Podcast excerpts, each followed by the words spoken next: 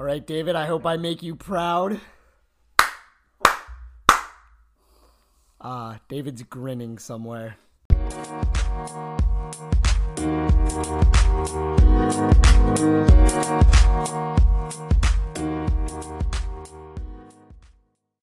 You're keeping that in.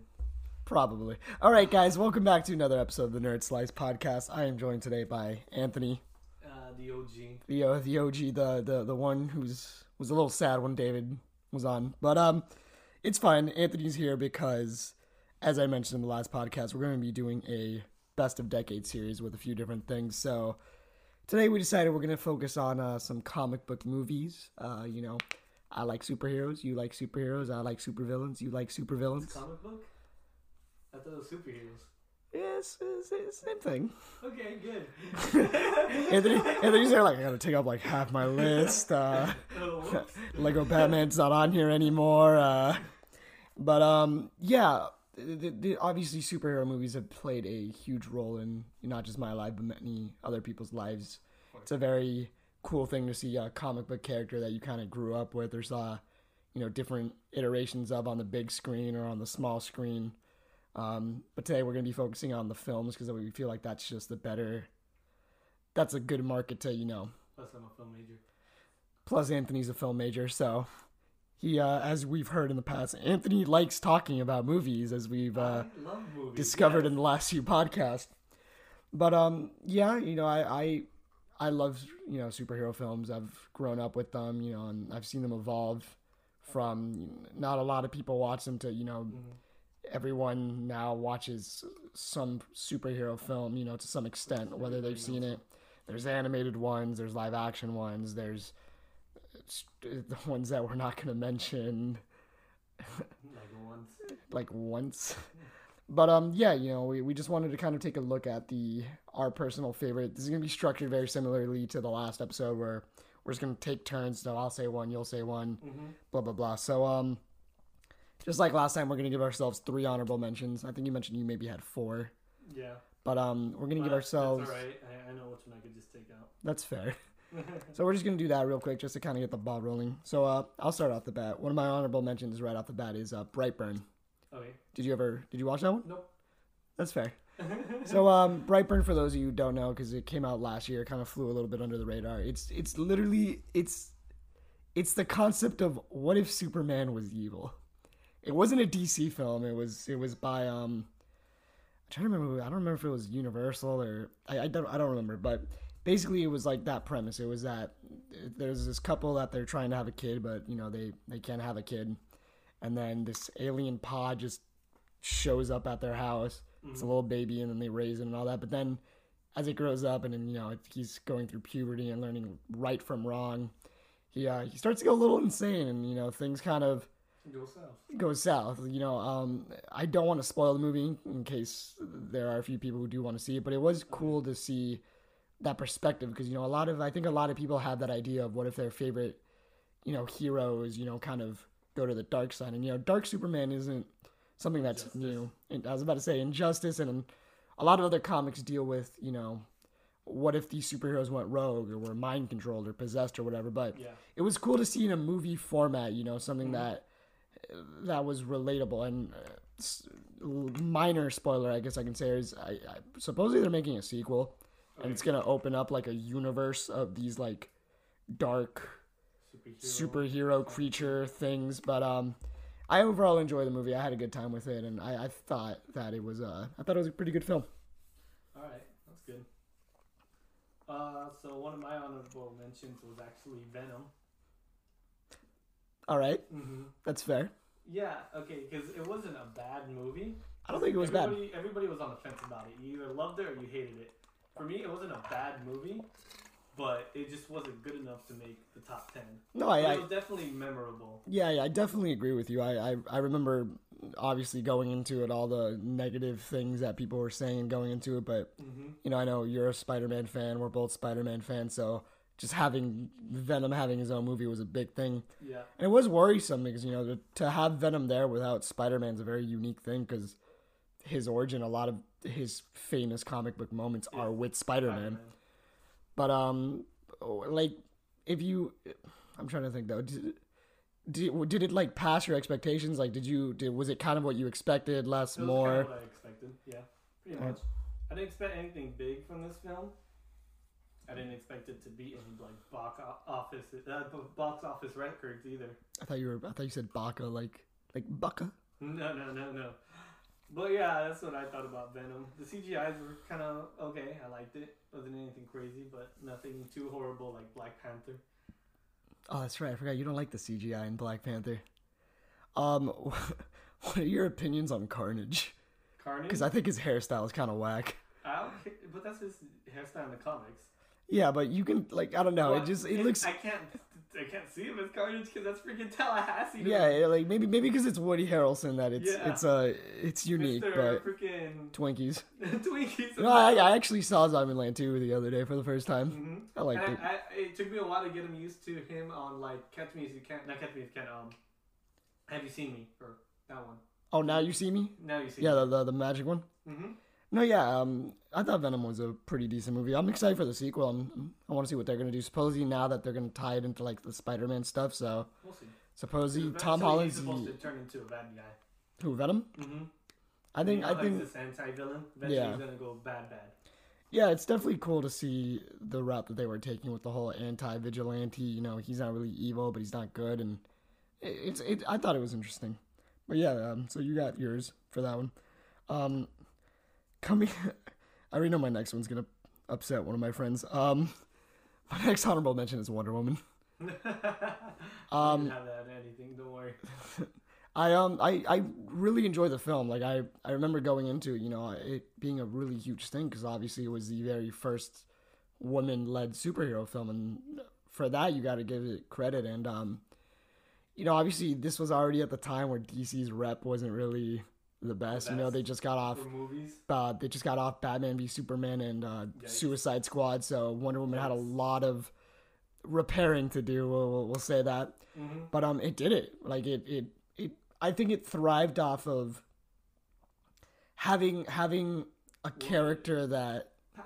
not not not woman i actually if i'm being honest i didn't i didn't feel like this movie was very in your face about you know oh women are you know, whatever I know what you mean. Yeah. but um, I I enjoyed the movie a lot. I I remember seeing it in the theaters, and I remember going out going, wow, I really really enjoyed that movie. Um, I've always liked the character of Wonder Woman. Obviously, she's part of the DC Trinity. You know, you have Batman, Superman, and Wonder Woman. So Mhm. it was definitely about time that she got her own you know film. Um, Gal Gadot killed it as Wonder Woman. I think they casted her perfectly. She definitely has this presence of a, this beautiful, strong Amazonian warrior Okay. and um, you know this i'm excited for the sequel um, it's definitely a character that they can do a lot with you know if, if they stick to the usual um, trio I don't know why i'm blanking on this word I don't know. like a trio of films you, Yeah, you yeah, know what i'm saying but um but yeah and you know and she obviously she was in trilogy. trilogy thank you i don't know why i blanked out on that word but um it's definitely gonna it's it's cool to see what her involvement's gonna be in the future of dc and i'm, I'm Mhm. looking forward to it Yeah. Okay, for me, for my second film, I have actually The Avengers, the first movie. that's your honorable mention Yeah. That's interesting. Wow. Okay, I'm excited for your list now. yeah, yeah. It's my honorable mention because it's pretty. It's it's. I don't think it could compete with anything else I have on here. But um, it is what started off the whole superhero crossover kind of genre that's happening right now between DC and Marvel. And it's basically what started the whole Marvel universe, you know, colliding. And it was big. It was a big hype of having all your favorite on-screen uh, superheroes just getting together for the first time.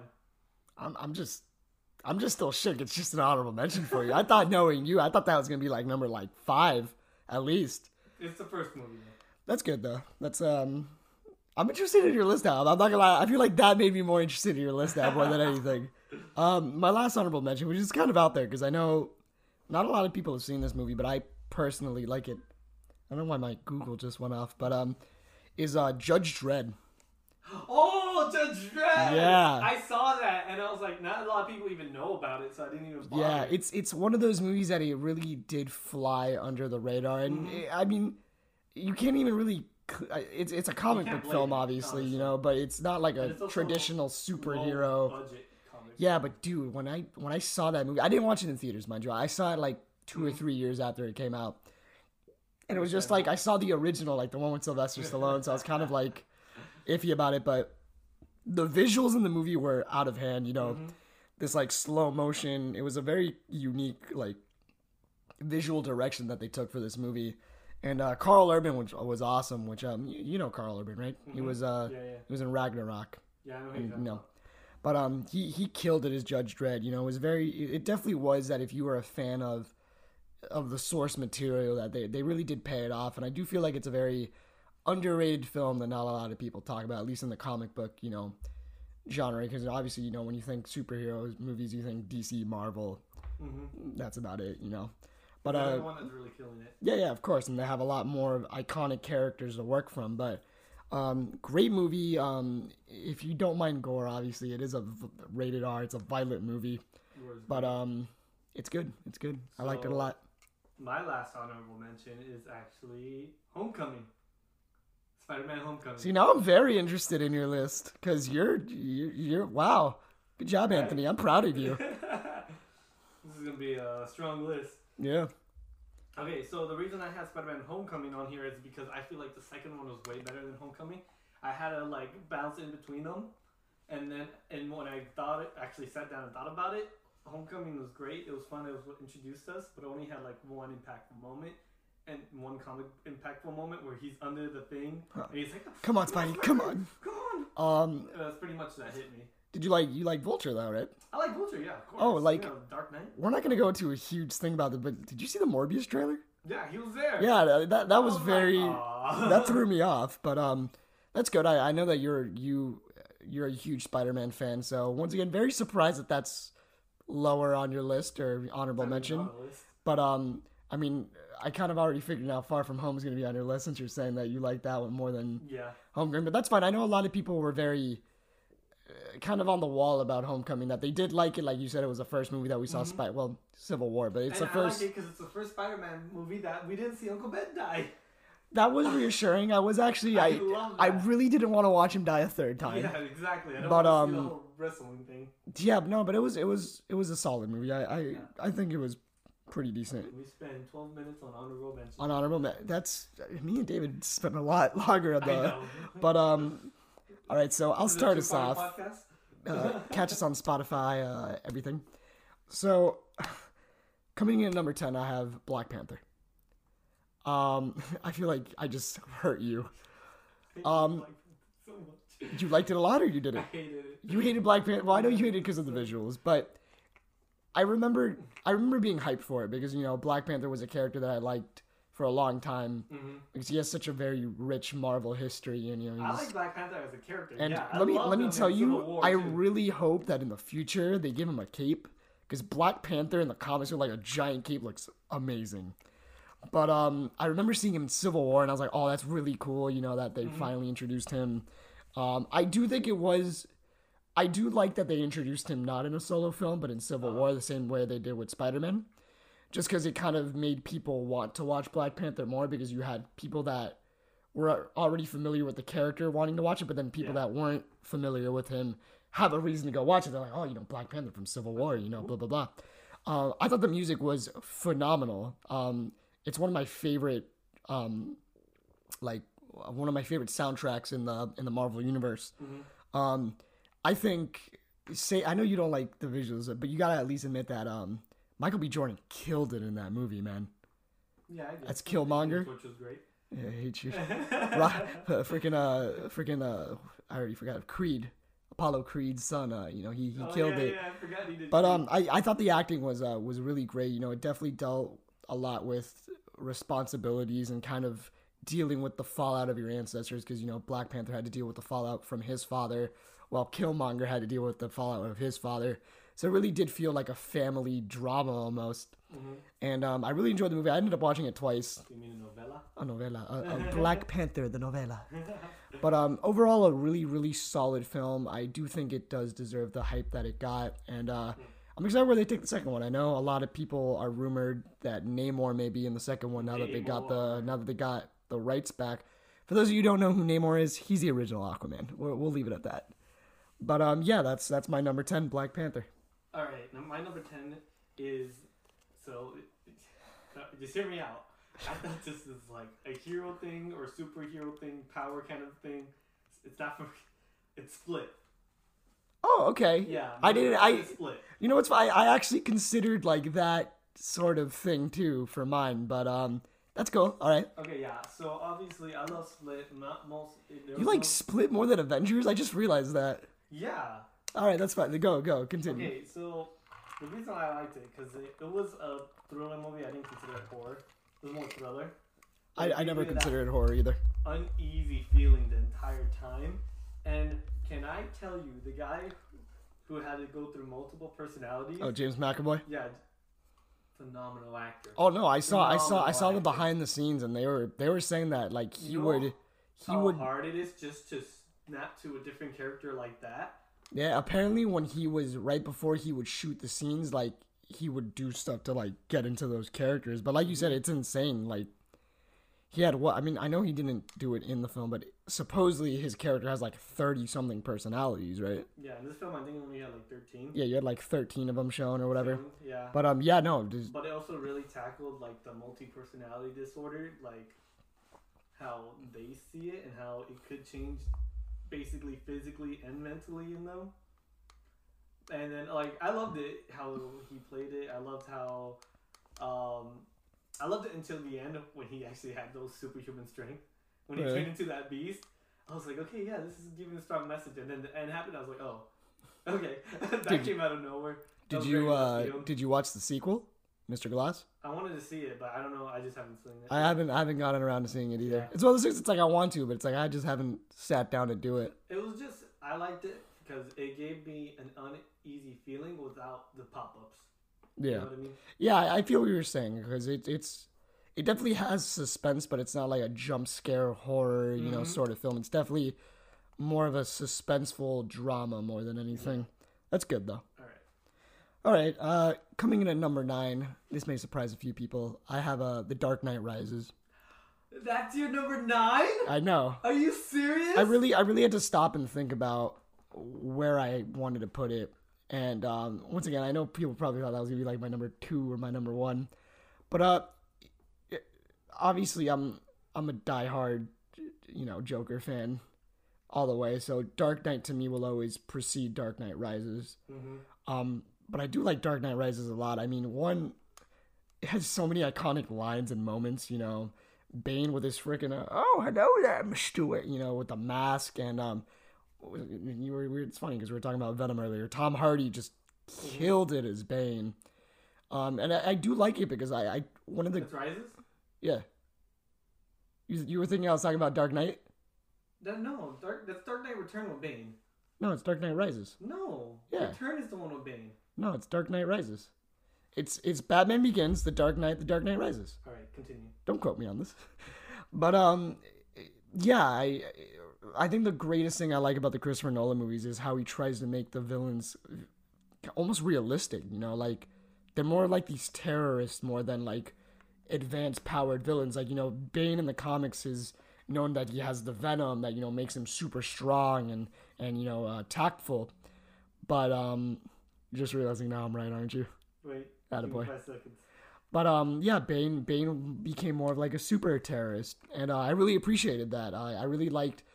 It's the last film in the Christopher Nolan trilogy, and you know we got the introduction of Catwoman into it, which was something that people wanted for a long time, and to you know close off this trilogy that so many people were concerned about after Heath Ledger's death was a very hard thing. But um, I think they pulled it off really great. Um, you know, it was cool to see that kind of trilogy end. You know, it was a little bit saddening too, but um, overall, I just thought that you know the film was a great film. It was a great Batman film, that's for sure. Um, I don't think we've gotten a Batman film, or at least an appearance from Batman to that caliber since then. You know, I really like Ben Affleck, but it, Justice League and, and Dawn of and uh, Batman v Superman just didn't. It just didn't hit me as much as you know this one did. So, but it was really interesting. It was really really cool, and I definitely like that ending where he's just at the at the bar or the cafe Uh huh. and he's just there with Catwoman, and then like Alfred's just there, and they're like, "Cheers." I will say though, this low key uh, really upset me. I hated the whole your name should be Robin. Like the you should use your name more often, Robin. And I was like, you could have just called him like Dick, Jason. Like you just you just wanted to leave it open in the air. And I get why they did that because you know like it, really was a thing where you couldn't really pinpoint whether he was Dick Grayson, Jason Todd, Tim Drake. It honestly Yeah. was that he kind of was a little bit of each of them. But um, overall, great film. It's it's obviously going to be an iconic superhero film for years to come, and just I just think that whole trilogy was just a solid trilogy. That's my uh, that's my number nine. Okay, so my number nine. All right, don't get mad at me. I'm gonna get mad at you. Don't get mad at me. I'm gonna get mad at you. This is actually it should have been my number one, but I didn't put it as num- number one. So my number nine is uh, Megamind. Anthony, shut the fuck up. My number nine is Megamind. You're lying to me right now, Anthony. Anthony, continue. So, Sorry, I'm just. This is your list. Freddie, don't look at me like that. So number nine. Megamind is a beautiful film. Let I have such that. disappointment in you right Let now. me tell you, Sorry. Megamind is a beautiful film. For so many reasons. It shows Continue. Okay, so the story, the storyline behind it, amazing. I was entertained throughout the entire thing. It shows that the bad guy can get the girl and change roots, and it's like, dude, what? He's blue. You put Megamind over Avengers and Yes, Split. I'd rather watch a Megamind a hundred times than those. You know what's funny though? I can't even. I can't even be upset at you because I almost put The Incredibles on this list. Did you put the Or The Incredibles? Incredibles 2. No, I didn't. Oh, okay. Sorry, guys, if you're very Dude, large Incredibles Guys, 2 fans. If you like Megamind, tweet at me. Megamind's not a bad movie. I just. You're putting it on the caliber of, like, everything. Because it is on the caliber. Also, it's so good. Question Did it come out in 2010? Yeah, I made sure. Did it really? Yeah. I felt like it was a lot older. I thought it was like No, 2008. old. It came out the same, uh, like at around the time of um, Despicable Me. Oh. Is there anything else you want to add about Megamind, Anthony? I could Your, your number, your number, your number nine I could do a whole superhero f- film of the decade. It's so good. All right, coming in at number eight, I got Deadpool. Um, it's Deadpool. I don't think there's much more to say there. He's a merc with a mouth. Um, I remember seeing that test footage from a few years back. You you you've seen that one, right? With the car.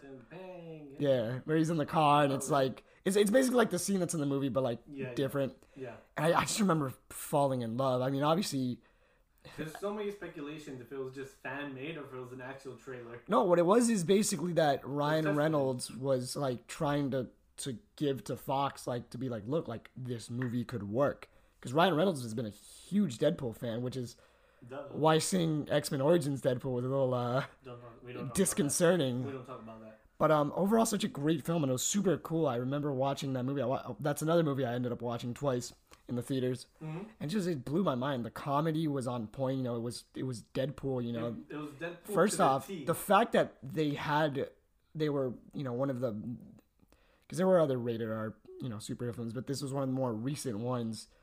Was um was that was perfect. I, I honestly don't think that the movie could have thrived without a rated R rating, just because that's not how Deadpool is. Like you could have him PG thirteen, you honestly could, but he's at his best when he's unfiltered, and um, just having the jabs that they would throw at everyone and and having Ryan Reynolds is the, the perfect casting for Deadpool. Um, it was just a great film. Um, I didn't I didn't like the second one as much. Honestly, I, I do think it was funny. Um, but I know the second one just didn't seem as like concrete to me. I do like him roasting Cable. That was always fun. You know, I like Zip It Thanos. That was you know that's always good. But but uh, Deadpool one was just a solid movie, and it, once again, it's also one of those films where you don't really need to be a huge comic book fan to you know, To really enjoy it. You know, it's, you can. My brother loves it, and you know, my brother is not really a super huge just don't bring your kids. comic. Yeah, I I remember. I don't remember if it was for Deadpool one or Deadpool two, but someone brought their kid in and like left in the first ten minutes. I was like, Yeah. yeah, I don't know why you thought this was gonna It's rated. check the ratings for you know but uh, overall solid film um, i thought it was hilarious I, I watch it once in a while when it's like on tv and i'll just have it on for a few Yeah, minutes yeah. um, it, it just has great jokes and the fourth wall breaks and and i will say though deadpool 2 has one of my favorite end credit scenes of all time Oh, he just goes back in time back and just time and then murders himself murders X Men Origin Deadpool. That it's it's solid end credit scene. Yeah. But uh, Deadpool's definitely one of those things where, uh, as long as they keep cranking out movies and different things, it. um, I am sad that the shows got canceled. Their show got canceled. There was gonna be a uh, Deadpool animated series on on FX. No, no, Oh, it was gonna be on FX and it was gonna be produced by Childish Gambino, by Donald Glover, I didn't even know about and that. uh, it got canceled. I don't know why, but um, yeah, Deadpool's a cool character, and I'm excited to see what they do. Uh, what they do more with him. All right. So my number eight. Despicable Me. No, this, that was like That's your number uh, two. that's my last 3D animated. Oh, my bad. All right. What's your number eight? My number eight is Winter Soldier. Captain Okay. America. And this was really hard because I don't. Captain America is like least favorite DC or not DC Marvel superhero. So you know when Civil War came out, I was Team Iron Man all the way. Let's go Tony. But this film was just too good not to put on it. Just the whole Bucky is one of my favorite characters Mm-hmm. and then just seeing him going against uh, Winter Soldier, and then the emotion between Captain America trying to have his friend back, but his friend is like so far beyond repair because he just went through so much fucked up shit. Yeah, That was a lot of curse words. Sorry about that, it's all right. but um, it was just really emotional and very great. You know, it's funny since you said that. You know, I've had to. I think I've said this on the podcast before. I have to mark our podcast as explicit because of David. Really? Yeah. Like I don't think we're gonna get striked or anything, but it just Okay, just yeah, I don't like I, risking I heard it. podcasts are way worse, but Yeah, no, but um, yeah, Winter Soldier, solid film. You said that's your number eight. That's my number eight. Yeah. I'm surprised Mega Man, Mega Man. I was gonna say Mega Man, Mega Mind's not uh, above it, but uh, I told you, Mega, Mega Man was supposed to be number one, but I didn't want to upset people. yeah, yeah, that's fine. um, all right, coming in at number seven, I have Look in the Sky. It's a bird. It's a plane. It's the Man of Steel. Oh, there you go. Um, Man of Steel is my number seven pick. really? Man of Um, Steel? I I like really, Superman movie. I really enjoyed Man of Steel, and it's one of those things where Superman is just one. Superman to me is one of the most, if not the most iconic superhero character. I guess he is. Rada Rada, yeah. Oh, is Chowder the movie on here for you? But um, Came out before 2009. yeah, I know. um, Superman's an iconic character, and and I remember, you know, before that, the last movie we got was um, what's this movie? Superman Returns, which was what from t- 2005 or whatever it was. So Maybe even earlier. maybe even earlier. So it's definitely a long time since we had a Superman movie. Um, I firmly believe that Henry Cavill is the best Superman. I think Henry Cavill really embodies the idea of Superman and also the idea that Superman at the end of the day is human.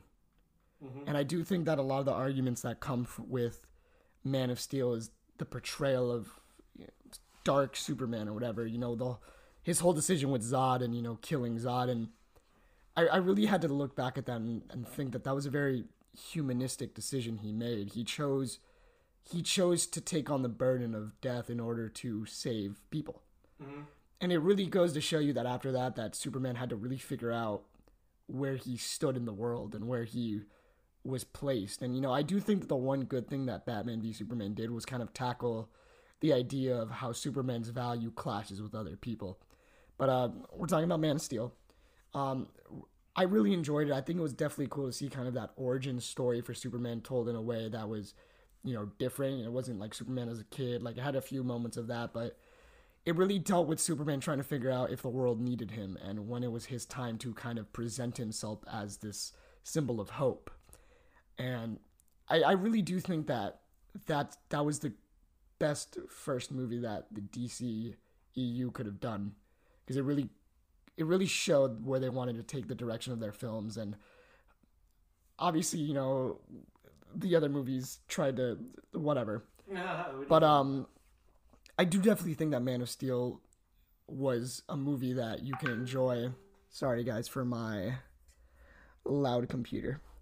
But um it definitely was a movie that you can enjoy and a movie that I go back to sometimes just to just just to look at how far Superman has come as a character. okay. But yeah, that's uh that's my number 7. Okay, so my number seven is actually Spider-Man: Far From Home. There it is. There. That's what I expected. There you go. So Far From Home was a great movie, And I think it was a great way to spin off or to continue the Marvel trilogy after ending Endgame. Because it really showed how it really Im- Endgame impact the world, and it really showed how the Blitz Yeah, I, I, I, I'm still everything. I'm still triggered. up- We have to call it that, but yeah, that's fine. the Blip, and then like it really shows how out of everyone how infected impacted Peter the most because Yeah.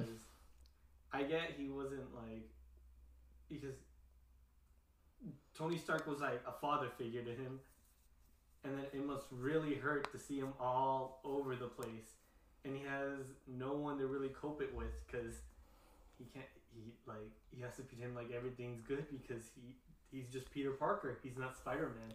Yeah, I, I definitely think that it was important to have Spider-Man as the next movie after Yeah. Endgame, just because Peter's already grown as a character, and you know he's still gonna continue to grow.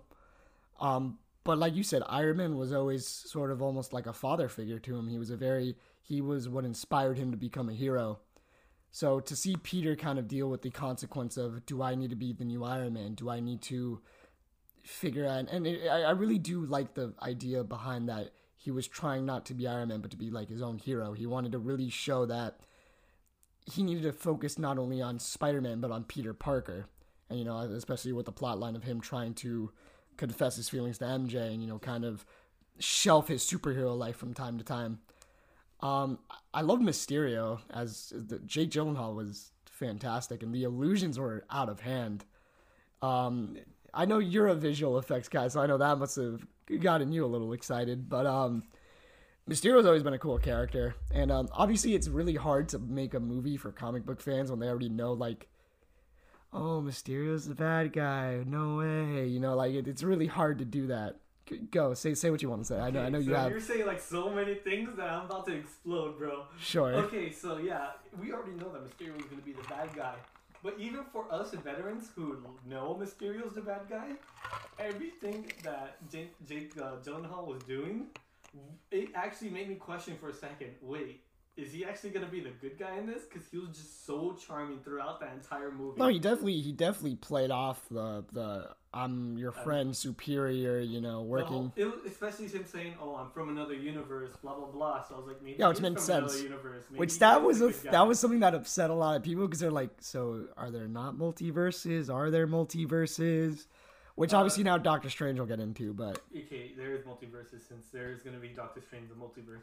But um, also we're going to talk about the visual effects part. Can we say the part where he's going against Peter for the first time, when he's uh Peter Parker goes into that building, yes, And that was insane, dude. and you know the part where he like takes off his helmet and all that. That, that, whole thing was hundred percent hundred percent CG, and I freaking loved it. And they had him in the homecoming suit. They had they had a the dead Iron Man suit. That was Iron Man, cool. Yeah.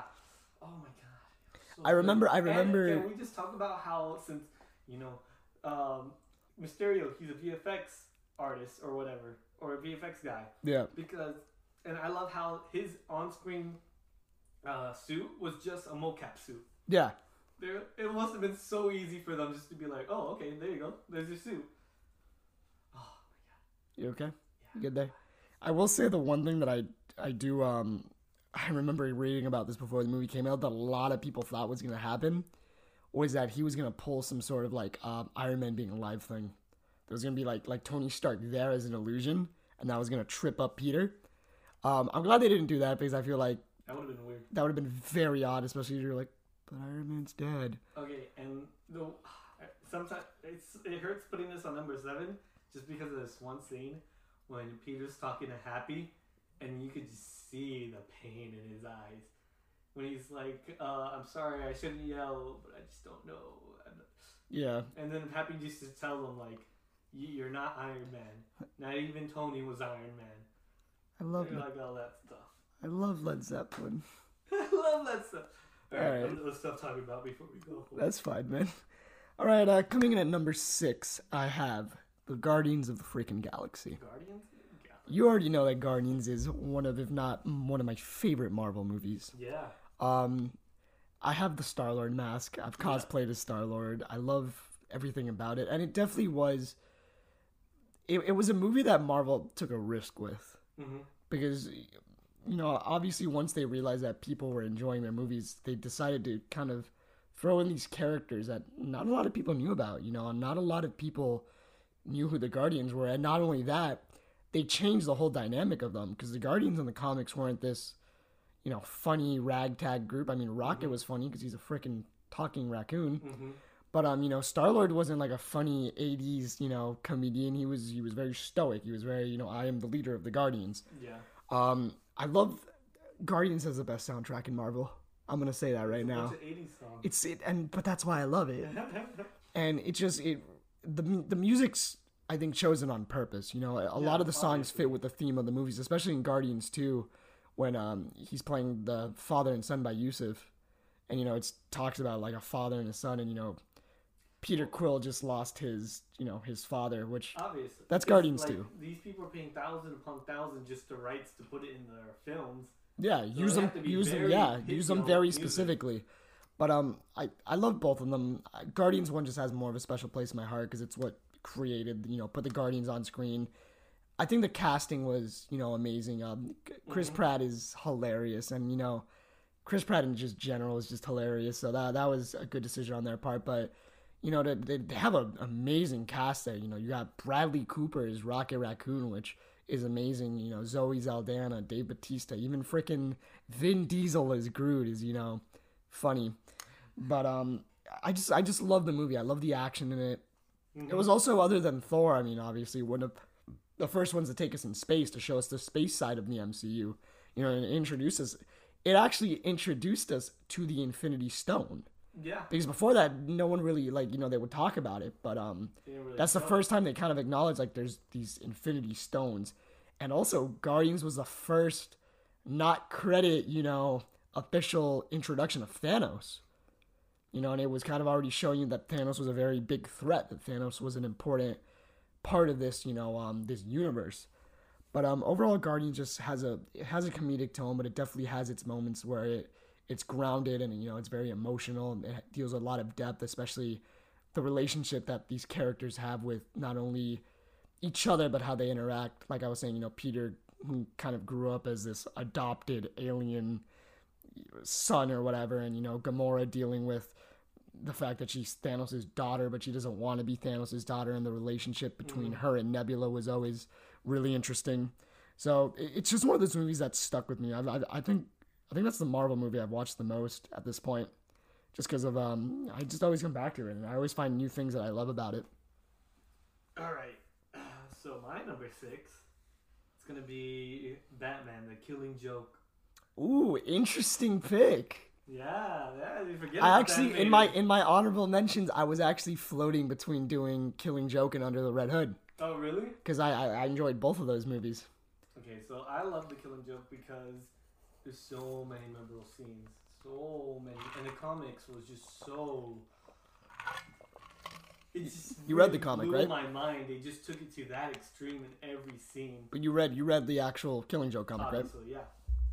I'm just gonna talk about the film. Yeah, yeah, of course. because just I'm gonna just talk about the key points because just having such an important character crippled at that moment, Barbara Gordon, who was you know obviously Batgirl, Yeah, well, that was a huge thing in the comics too at the time when it came out. and then just tra- a Joker trying to prove a point to Batman. Obviously, he's not gonna do anything to Batman because you know the whole relationship between them.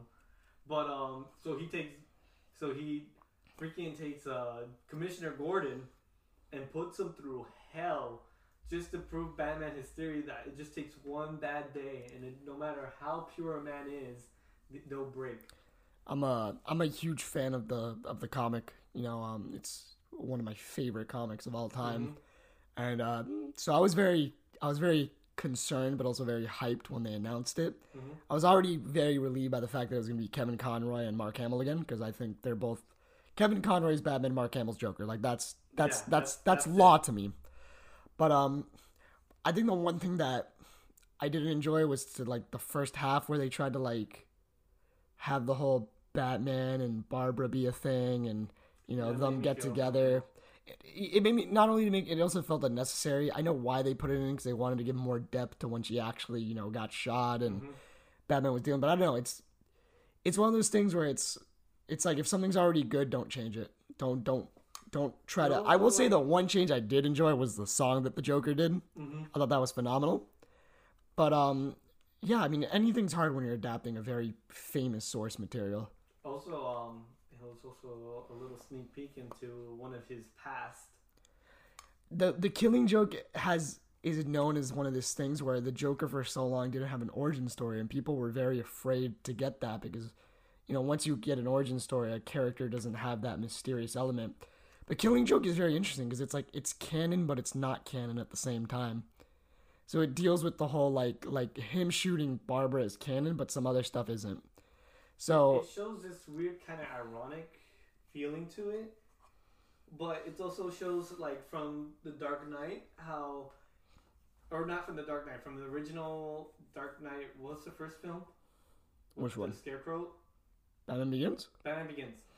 It shows how you remember at the end scene how Commissioner Gordon says there's like a uh, if they if we bring our uh, if we bring a, a fuck bulletproof vest they're just gonna bring armor piercings. We bring uh, heavy armor they're just gonna bring dogs or whatever. This kind of shows it because like there's this vigilante here that could pretty pick uh, who obviously could beat like 50 common thugs.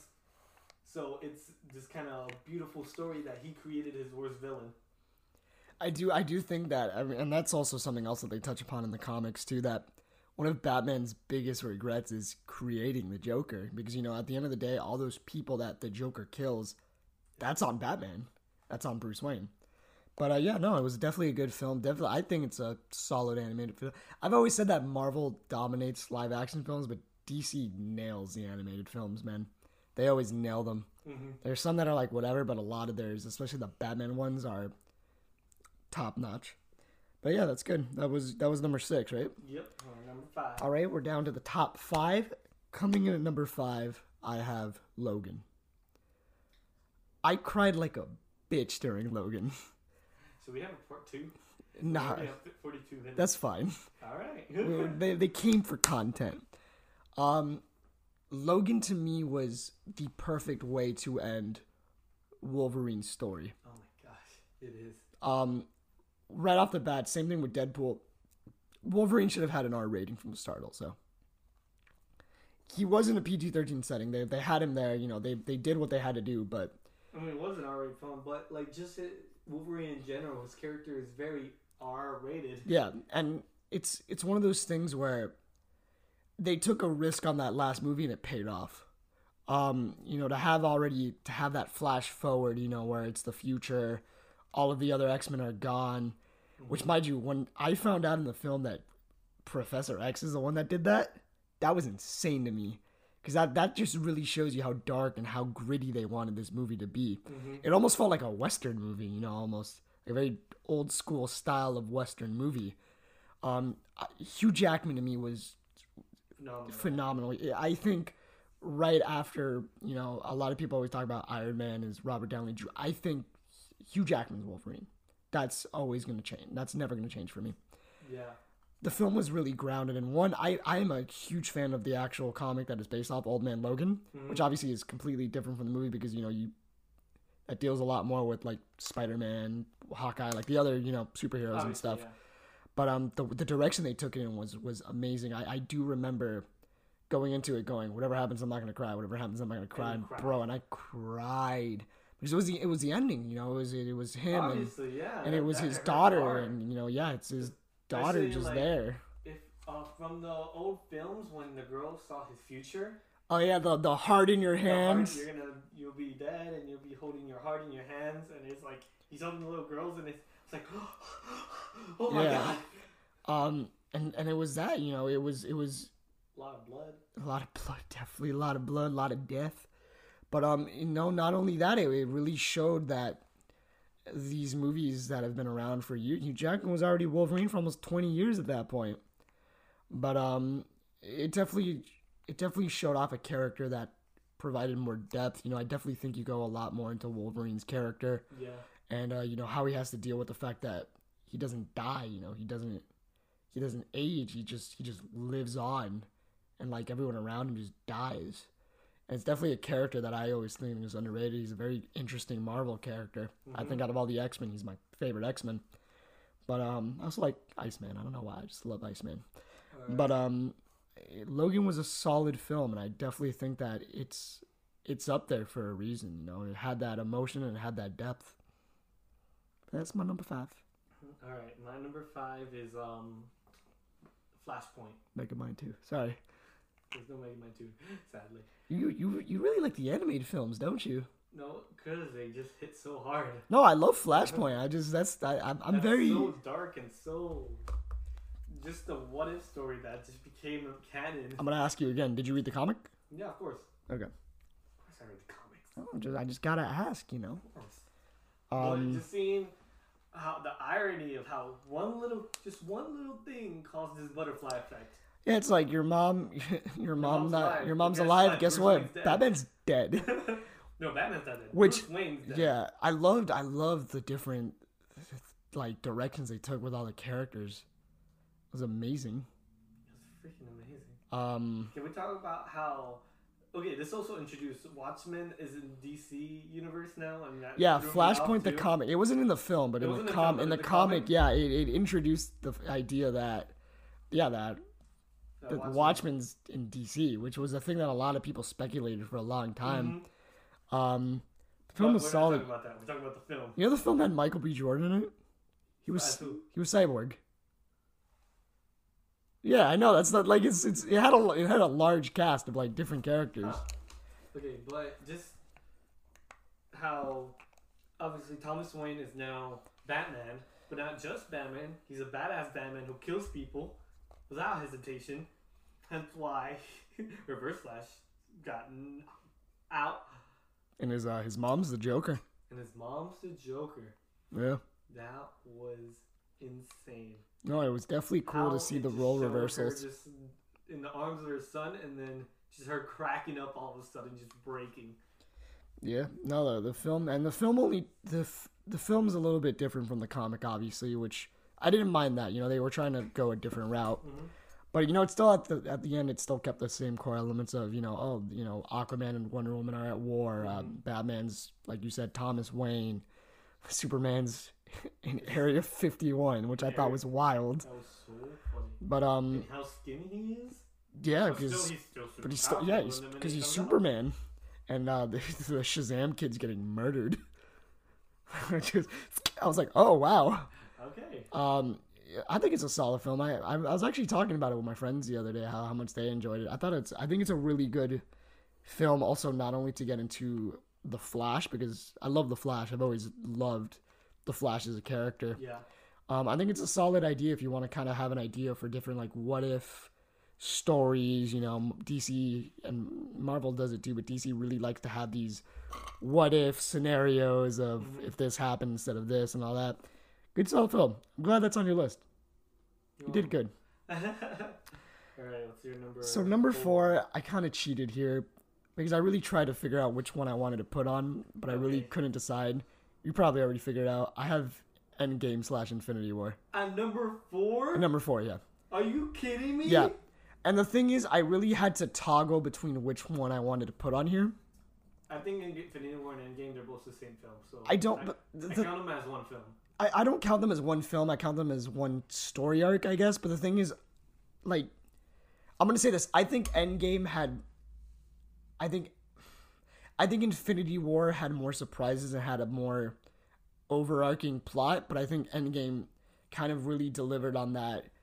This is ten years of Marvel. This is a cul- This is a culmination, yeah, a culmination of what we built.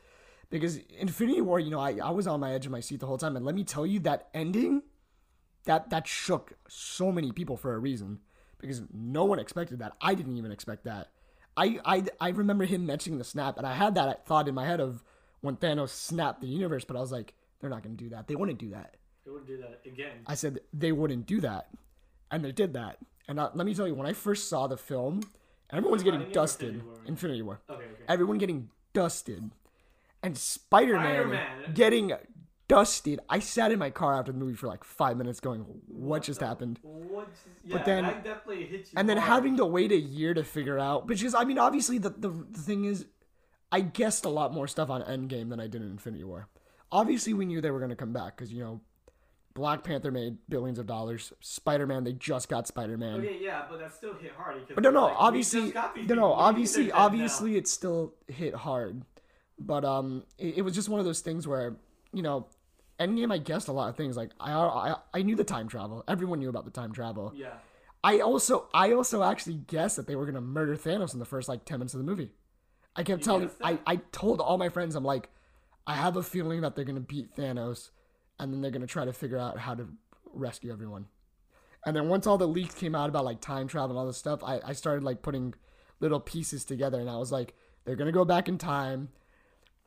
The way things turned out weren't the way that I thought, but um, yeah, it, it's just it's a culmination of ten years of Marvel, and that's what I'm saying. Endgame really emphasized the whole structure of of this is a team, this is this. While Infinity War, Infinity War was more of a you know we're gonna focus on Thanos and you know and him trying to Well, it also showed, accomplish like, his goal. they were all still separated. They're all still going through their, their Yeah, with the with the the breakup. the breakup of uh, Civil War. hmm That's what I'm saying. Like you know, That's why they lost. yeah, Infinity War and, and Infinity That's War why at the definitely was beginning of the separated. Endgame, uh, Tony was so mad. He's like, where were you? He was like, "Yeah, you like- said if we lose, we do it together." You weren't Well, there though. Uh, you went. Yeah, yeah. But that's what I'm saying. Endgame had a lot of build up towards it, and that's why plus plus Fortnite Thor.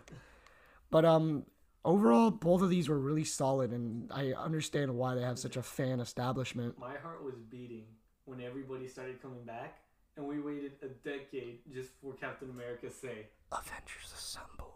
"Yeah." That was line. that's what I'm saying. Endgame that last it. that last 20 minutes of Endgame I like it just and obviously you know Iron Man's death and you know Black Widow's death and all the I'll never understand this because Iron Man death's already hurt. A tear came out of my eye during Iron Man's death, but I don't know why they deleted everybody going on their knees.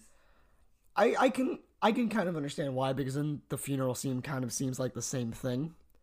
Um, I would have preferred that scene also.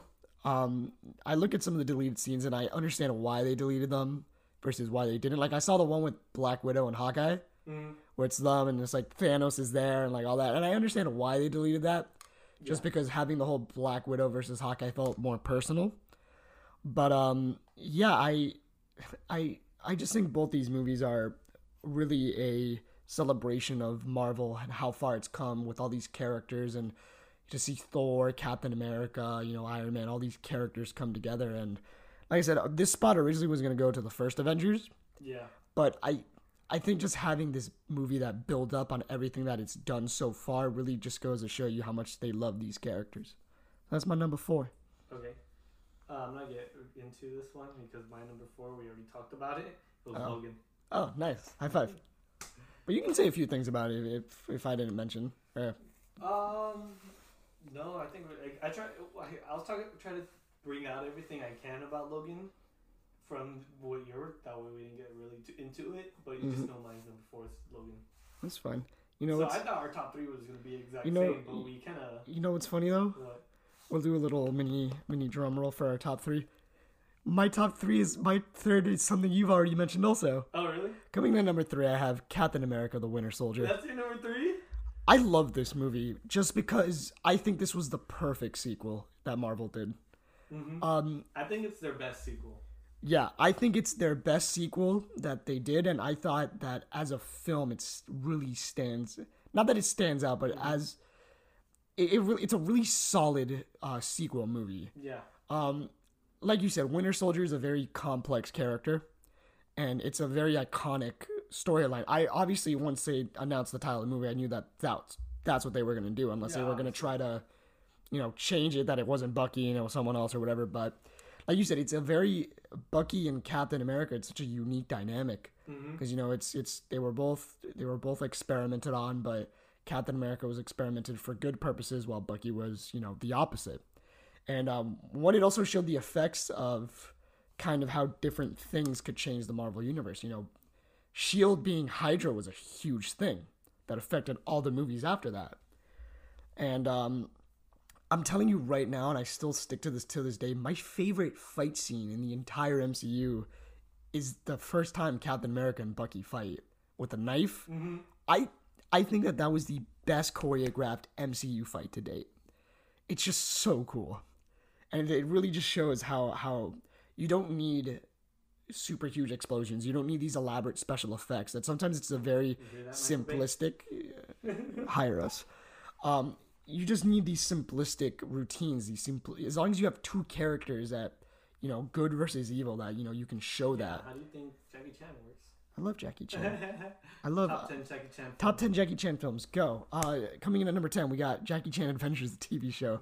Um, Number nine. Uh, uh, the Spy Next Door. yeah, I love this movie, and I also do appreciate how it tried to be a standalone film. Yeah. Because, like I said, you know, it's very easy when you introduce these characters for like Captain America be like beep beep beep, yo Iron Man, I need help, yo Hawkeye, where you at, you know. And I really do appreciate that a lot of this film was just a rushed, not a rush, but Captain America had to deal with a scenario in the moment that he couldn't rely on other people other than Black Widow. And uh, that's another thing. It also gave us a little bit more depth into Black Widow and where she was coming from. And I I just love this movie. I, I really do. And, and I've I've always had it as one of my top three my top three Marvel movies. Okay. And it just hasn't changed. You know, I thought after Endgame, you know, after Infinity War that it would change, but no, it's it's it's stayed consistent to that. So that's my number three. Um, my number three, we already said it, was Infinity War and Endgame. Oh, that's why you were upset at me that I had it number Yeah, four. that's why. I was like, I thought was Oh, but you did the same thing I did. You were like Infinity War slash Endgame. Yeah. Because I told you, I kind of as one film because they basically tie in together. But um, we already talked about. it. I already pretty much said everything I had to say. I will just say this. Um, Which one do you think was better though? Or do you are you like me? You kind of like can't Endgame put. You like Endgame better? because it had me on the edge of my seats throughout the entire film. In Infinity War, I kind of like dozed off a little bit at the beginning because it kind of like dried out. I think Endgame definitely has more action. I guess if that's the the route you want to. Uh, I am Swagmaster sixty nine, I thought it was Noob Master. new master. Oh yeah, I was like, is it Noob Master or Swag Master? That's another thing. Endgame had a few surprises. Like I was saying, like Fat Thor was definitely out of nowhere. I don't think anyone. Doctor Hulk, Professor Hulk, or whatever. I kind of expected that one Did you really? I didn't. because I knew that's a that's a comic book thing. Like I like that. I knew it that's was a comic book thing. I think they were just gonna be like, oh yeah, here he is. yeah. Um. But No. it really showed it like, oh, this happened during you know the time. Uh, how long is it? Five years? Ten years? Five years. Five years? It didn't show like the progress. It was just kind of like I yeah, remember it was- up with us. I remember it was three years or five years. I think it was five years. Five years. I'm gonna say five years. All right, let's just go to number two. Coming in at number two, I have Spider Man Into the Spider Verse. Oh, I love this movie. I love this movie too. And it was one of those things that when the trailer first came out, I actually thought it was a straight to DVD like movie. That's what I thought it was. I didn't realize it was Uh-huh. going to be released in the theaters. yeah. And um, right off the bat, the idea of using Miles I thought was really interesting Okay. because Miles is a character that, re- realistically, when you think about it, he's a very still recent character. You know, his debut, I think, I, I don't remember. You, someone will yell at me, but uh, it's like 2012 or like 2013. Like he was very, very recently introduced in the comics. Yeah, he's new. And, um, he's not that popular. But he's definitely a cool character because you know he has to live with the legacy of We know he's popular. Spider-Man dying. Because you know in his His universe, universe Spider-Man's dead. Spider-Man's dead, and well, he has died to but yeah. But um, he has to deal with that, Mhm. and you know that's something that they do also show in the film that he's trying to learn how to be Spider-Man without really a teacher. Mhm. He has to figure out how to be a hero without having. He doesn't know the responsibility that he carries. He doesn't have, especially he doesn't have the Uncle Ben. Yeah, you know, he has his dad and he has his uncle that he, you know, which ironically enough is spoiler if you haven't seen Spider Verse. His uncle dies also, which I thought was very ironic. It was like, oh look, now now you are like Peter Parker. But um, solid film. I love once again. I love because as we've discussed, I love music. I love the soundtrack. The soundtrack. When you first see him, like in the last few minutes of the film, and it's what's up danger and he's like on the building i think the visuals i mean obviously we're it won it won the oscar for best animated film Yeah, and i see reason. why um the visuals were out of hand you know it had that nice comic book art style that they would and they would switch between the different art Uh-huh. styles and you know when the Spider Verse characters, you know you had Spider Man Noir and you know the Spider Ham and all these other characters, their art style reflected that. Um, and overall, you know, I I definitely think that to have a Spider Man movie without having Peter Parker as the main character was definitely Risky.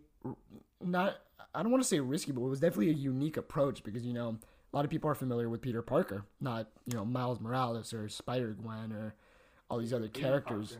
but um, it definitely opens up the possibility. I'm excited for the sequel. You know, I really want to see more Spider-Man characters.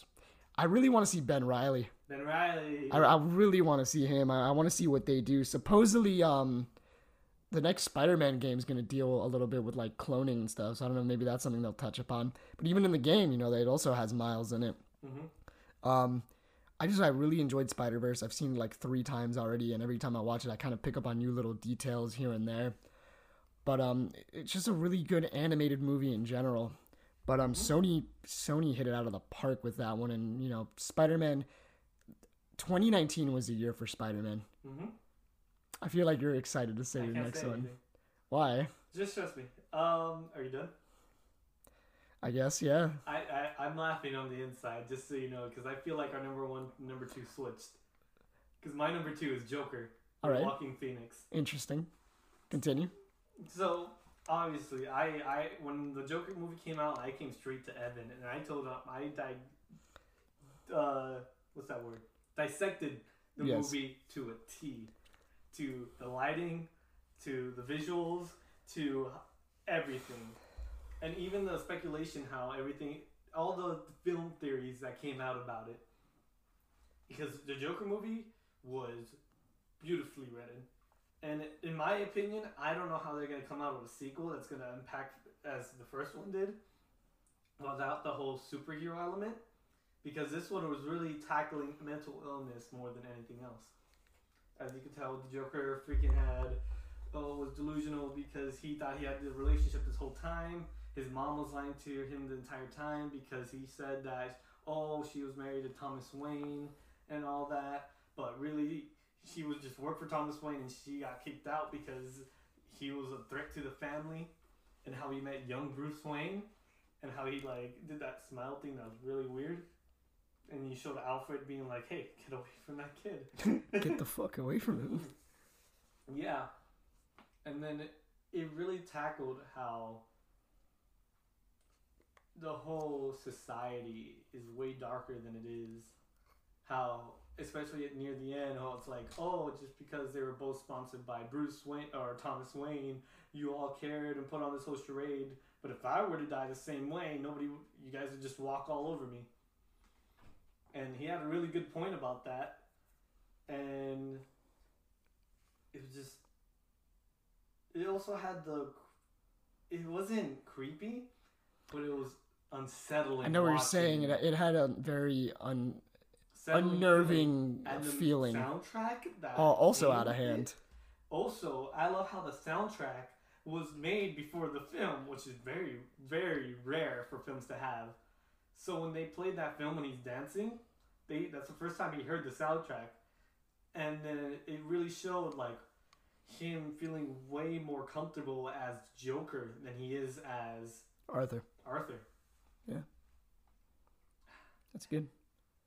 All right, guys. Uh, what's your let me let me get a little drum roll.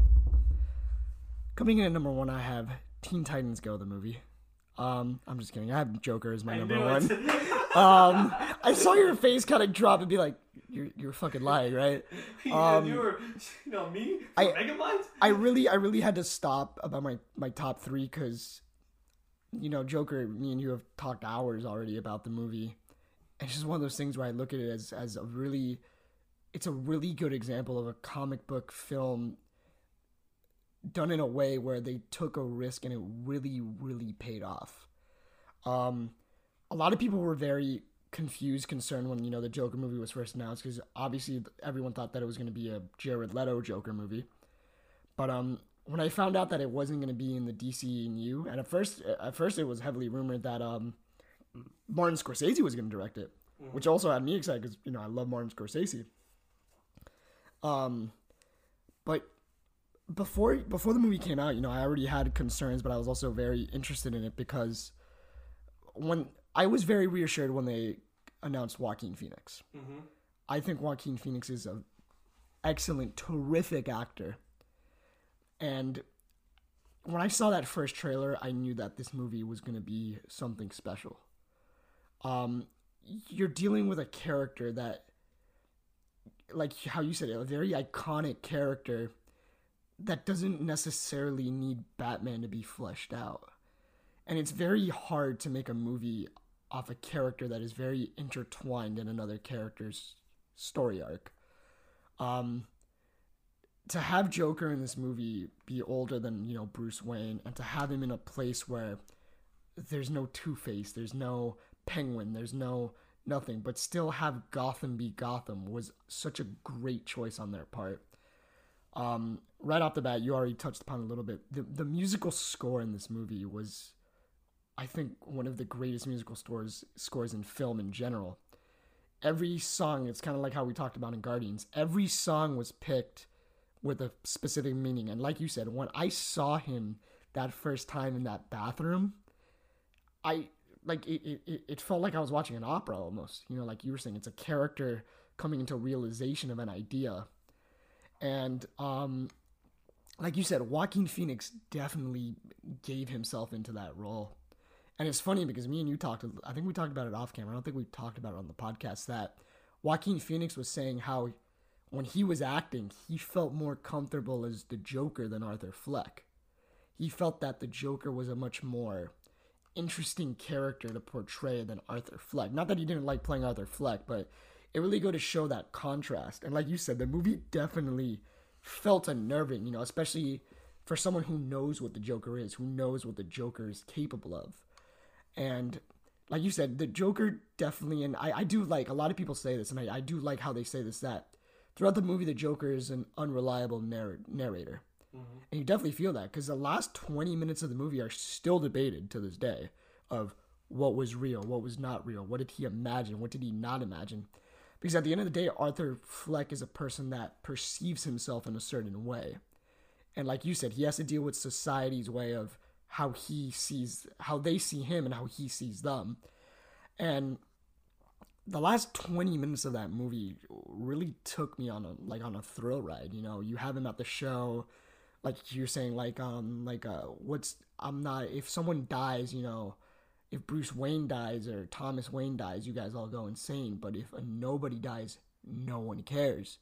And like i said the movie definitely has its political social commentary which obviously that's something that a lot of other people focus on as well but just as a comic book film i think this was the perfect example of having having that risk of changing a character in a way that you still know it's that character. I will say the one thing that does concern me, I don't think people should I think people should understand the Joker in this film. I don't think they should relate to him.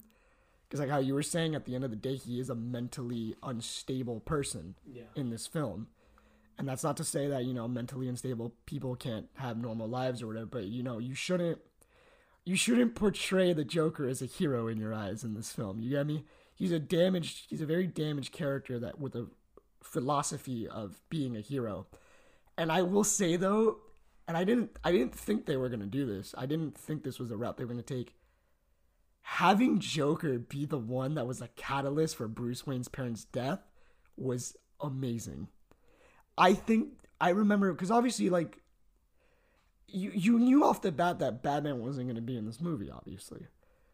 But to have Joker be the one that kind of resulted in Batman was such a unique thing because like how we were talking about earlier, it's always been that Batman created the Joker, not that the Joker created Batman. So to have that in there was such a unique concept and um I will say the idea that people are saying that the Joker may not even be the Joker, that he inspired the Joker. I don't know how I would feel about that, just because I feel like it would take away from the movie. Same thing with the rumors about making a sequel. I don't think that. I think if they made a sequel, I don't think it would be bad, but it's you would have to. You have to really emphasize a lot of things from this movie and change them because, like, how a lot of it's interpretation. So if that's the case, you would have to you would have to deny and then accept certain Yeah, things. But that's exactly what I was saying. It, because I I told you like I don't think they'll be able to make a second one because it won't hit as hard. I don't think it would. I, I would definitely I definitely think there's still ways they can do it. You know, I, mean, think Arthur. Fleck is a character, such a unique character. But it's just one of those things where it's like like how, how we were saying, it's such a solid film that I don't think it needs a sequel. It's such an interpretive thing. Mm-hmm. Um, even like I said, even the ending of the film where he walks out and like there's a bloody footprint, like people are like, did he murder her? Did he not murder her? Like, is this all in his head? Is it not in his head? And like how me and you always like me and you dissect everything. The end of the film it also ended as I think it as one of Alfred Hitchcock's films. What do you mean? You know how it's like da da da the end. That was also how the the font and everything was also like one of Alfred Hitchcock's I think. Well, a lot of his inspirations, Todd Phillips says, were from obviously, obviously, um, the King of Comedy was a huge, uh, was a huge inspiration for this film. What I'm saying. Martin Scorsese was a huge inspiration for this film in general. But um, the Joker was just such a solid comic book film. You know, I, I really went into it. Ex- I did have high expectations. I'm not gonna lie, going into it, and it like it gave me those expectations. Um, and like you said, you know, it's those things where it's like it's up to you whether you decide if you want. You know, like it's up to us if we decide that Thomas Wayne is his dad, or you know, it's up to us to. I will say, I I knew that I knew that the Joker's perce- perspective was very flawed when he goes into that girl's apartment. She's like, "Why are you here?" Yeah. And like you, you like you you realize you like snap like oh that was all fake. yeah, which I kind of, I kind of thought they were gonna go that route just because, like you know, like Arthur is Arthur. You know, he's presented very oddly, and you know, to have mm-hmm. a her just be like, yeah, he's he's so cute and clever. Like you get me? Like it, it really did feel like that. That it was his perception of that. But overall, I just think that that's such a fantastic movie, and I think that it's gonna stick out for a very long time as kind of the kind of the uh, epitome of what you should do in a film in general. Like I said, I know a lot of people who didn't even like comic book movies that went to go watch this movie and thoroughly enjoyed it. And I know we also have the opposite. We have people that really hated it because you know it's not a comic book film in the terms of like, oh, Batman's not here, and you know, oh, why is the Joker doing this? The Joker doesn't do this. Why would the Joker do that? But um, at the end of the day, you know, it's all up to perception. But um, yeah, I mean, I think all of these films that we've talked about also, and there's some films that we haven't talked about that I'm sure are other people's, you know, personal favorites. Um, like I said in the beginning, you know, superhero films are going to be a thing that are going to be around for a while. Marvel's definitely not stopping anytime soon. DC's finding its footing. Um, and overall, I just think we're going to get a lot of solid superhero films in the next few years. I'm really excited for the next Batman, the one with uh, Twilight himself. With with with Twilight himself, Robert Pattinson. Yeah. But yeah, you know, we got a bunch of uh movies and stuff to look forward to. All right. Do you have any last uh words you want to say or not? Mm, what do you get when you cross a mentally ill person with uh? I forgot the rest of it. All right, guys, uh, that's it for today's I didn't episode. get my number Uh, one. what was your number one? I didn't get to say it. Did you really die? No. Are you serious? I love you. All right, what's what's your number one, Anthony? I'm No, so I- sorry. No. uh, Can I guess your number? Can I guess your number one? You already know. I said it already. The Spider Verse. Yeah. Hey, I said because we switched. Yeah, we did from one to switch. two. Anthony's gonna say his number one. I, number I one took a lot of time. All right, guys, thanks for tu- I quit. Anyways. I have David. Sorry, low blow. Continue. Anyways, I like the Spider Verse movie because it's one of my favorite movies of all time. Because it's just, holy shit, the animation, dude. Yo, freaking, there's stuff in it that you don't, you're you mentally aren't aware that's happening, but you are aware that's happening. That's so freaking good. Sorry, Yeah. the phone vibrated. Is Spider Man your favorite superhero? Yeah, right next to Iron Man I was just wondering. and Batman. Hell yeah. Those are my top three. Hell yeah.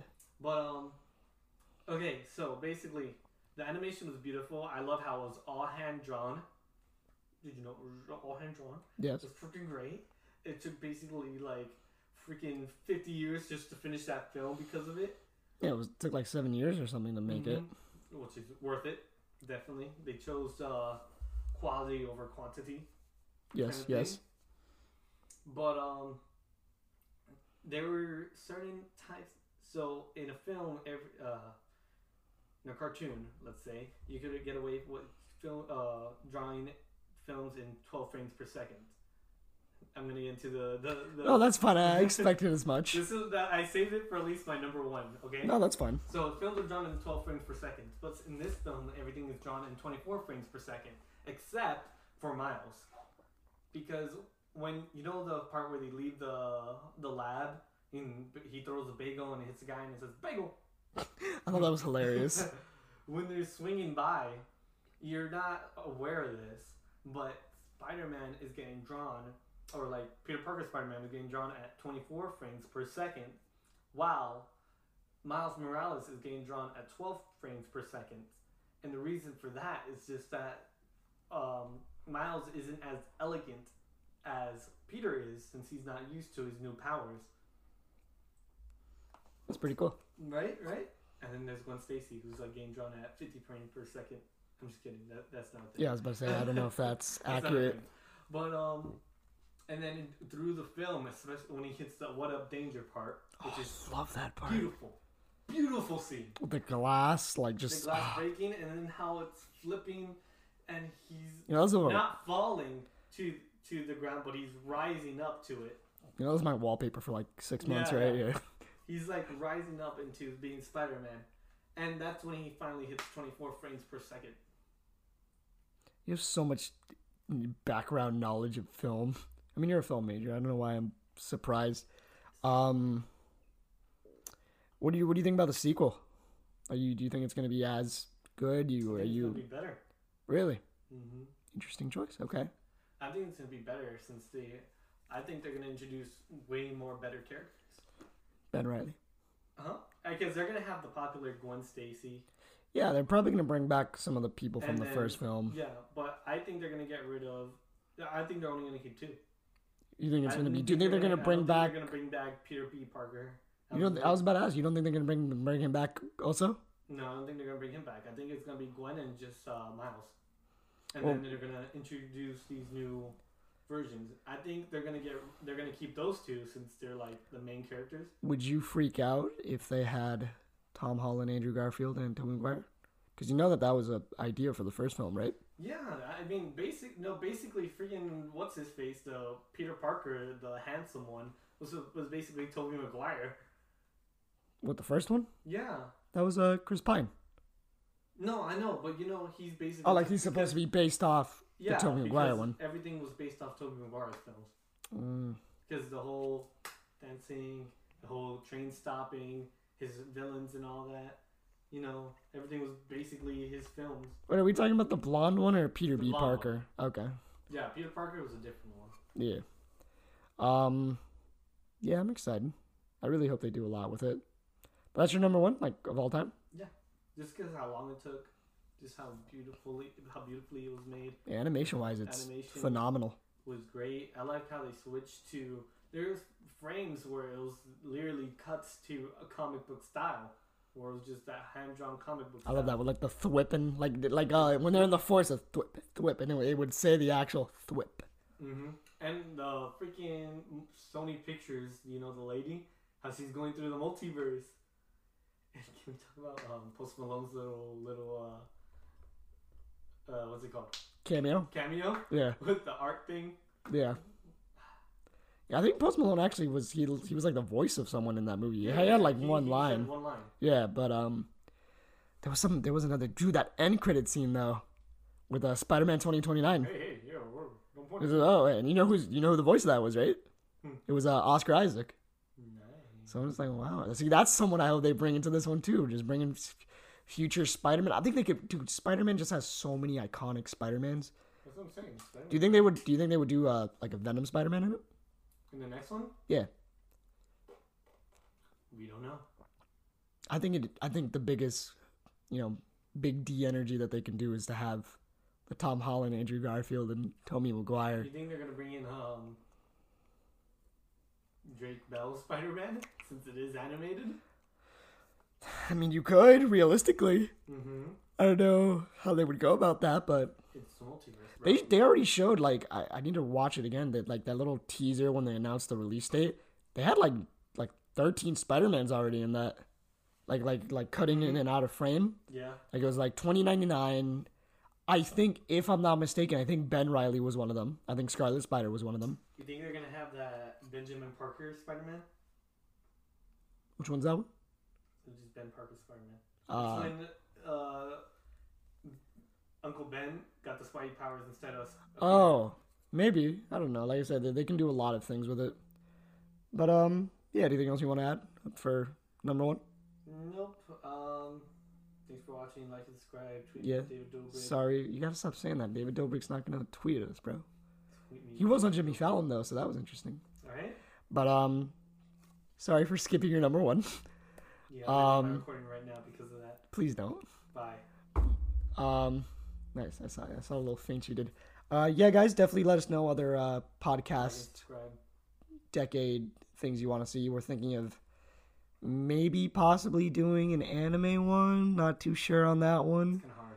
Kind of difficult. like release an anime every other day. Yeah. So, but let us know any other decade stuff you guys want us to see. If you want us to do TV shows, maybe just films in general. Uh, we can even do comic book storylines. But um, let us know your ideas. Um, comment on Twitter anything you guys want to see in the future. We're gonna be starting uploading a few more YouTube videos What's again. What at Nerd Slice or at the Nerd Slice?